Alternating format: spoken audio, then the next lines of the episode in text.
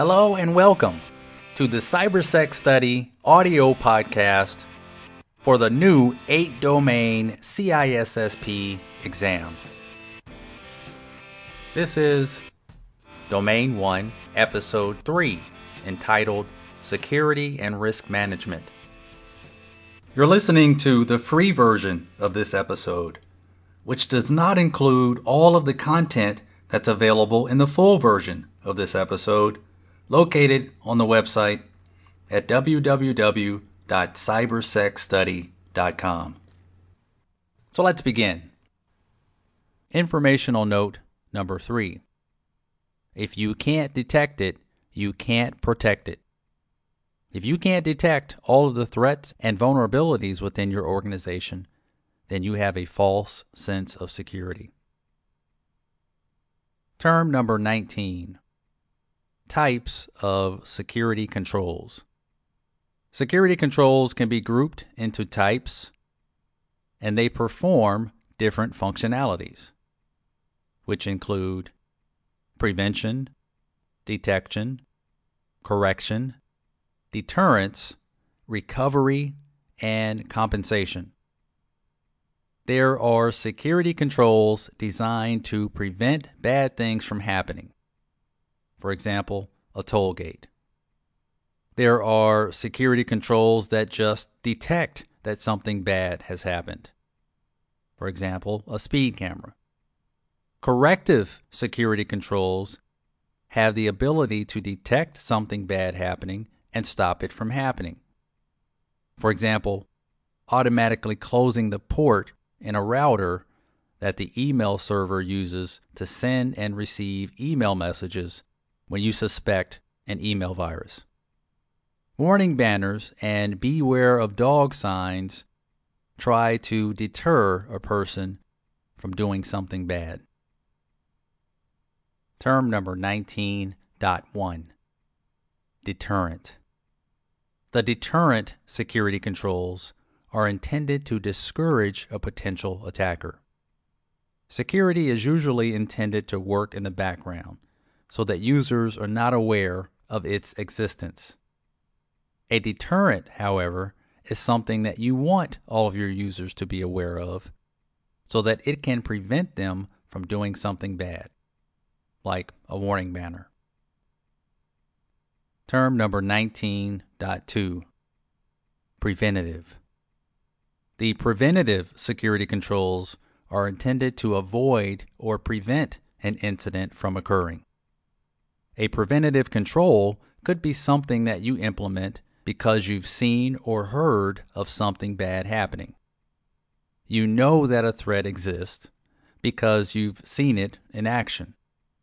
Preventative security controls could also be bad things that you've never seen or heard of. You're simply trying to anticipate a potential threat. Term number 19.3 Detective. If you can't detect it, you can't protect it. If you can't detect weaknesses and threats to your environment, then you have a false sense of security. Term number 19.4 Corrective. If you were unsuccessful at preventing an incident, but successful at detecting it, you must now implement, change, or supplement the controls that did not prevent the incident.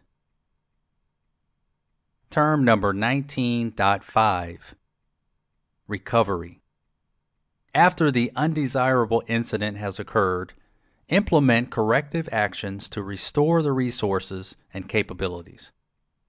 For example, if your corrective action was to disconnect a system from the internet, once you've resolved the issue, you can recover the internet connection.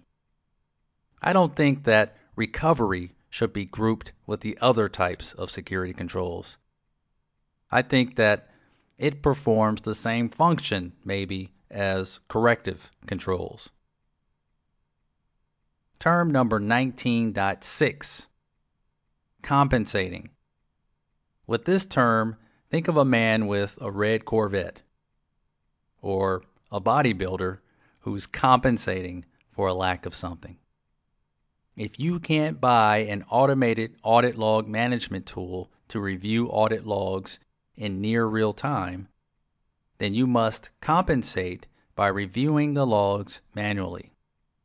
Compensating controls provide an alternative measure of control.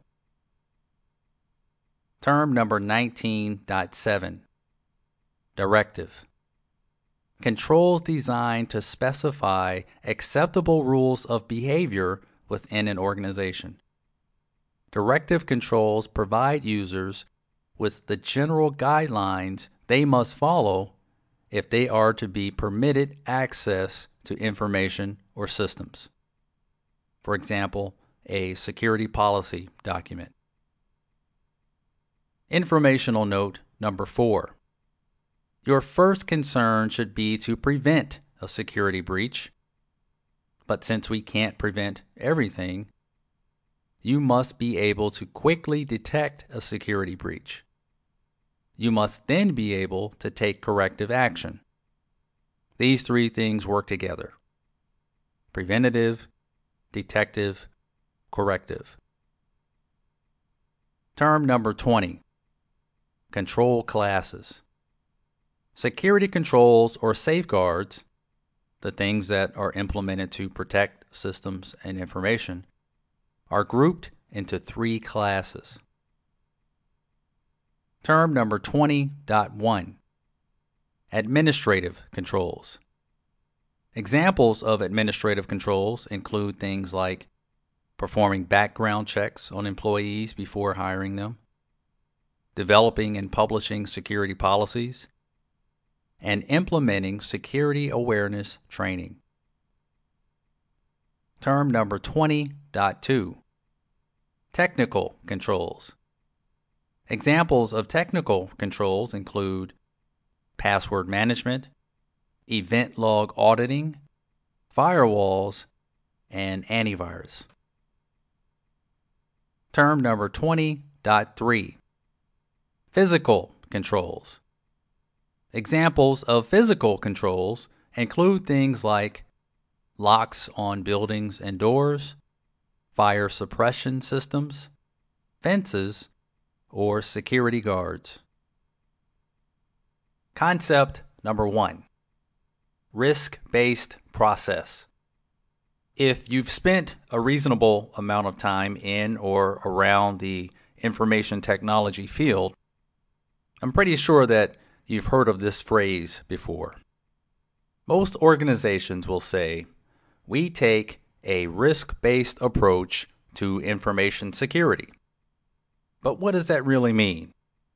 Within the process of security management, the safeguards and controls that you implement to protect systems and data should be chosen after an assessment of risk if upper management determines that the risk from not having antivirus software installed on all of their systems, if they consider this risk is greater than the risk of not having a mechanical lock on the door to the computer room, then you would purchase the antivirus software before purchasing a mechanical lock. Informational note number five. Data is an asset, just like buildings, equipment, and people. Informational note number six risk can never be completely removed. But of course, that statement is not made to suggest that you shouldn't do anything from a security perspective. The objective is to set in place as many roadblocks as possible to prevent a casual intruder or to make it difficult for a more experienced intruder in such a way that they'll be encouraged to go after easier targets. That concludes the free version of this episode. To purchase the full version of this episode and all of the other episodes for all eight domains, which contain more additional content for just $1 an episode, go to the website at www.cybersecstudy.com. You can purchase a USB drive with all of the full audio versions or download them instantly. You can also sign up for a two week online or on site boot camp for just $500. With my guarantee that you'll pass the exam the first time, or I'll give you a full refund.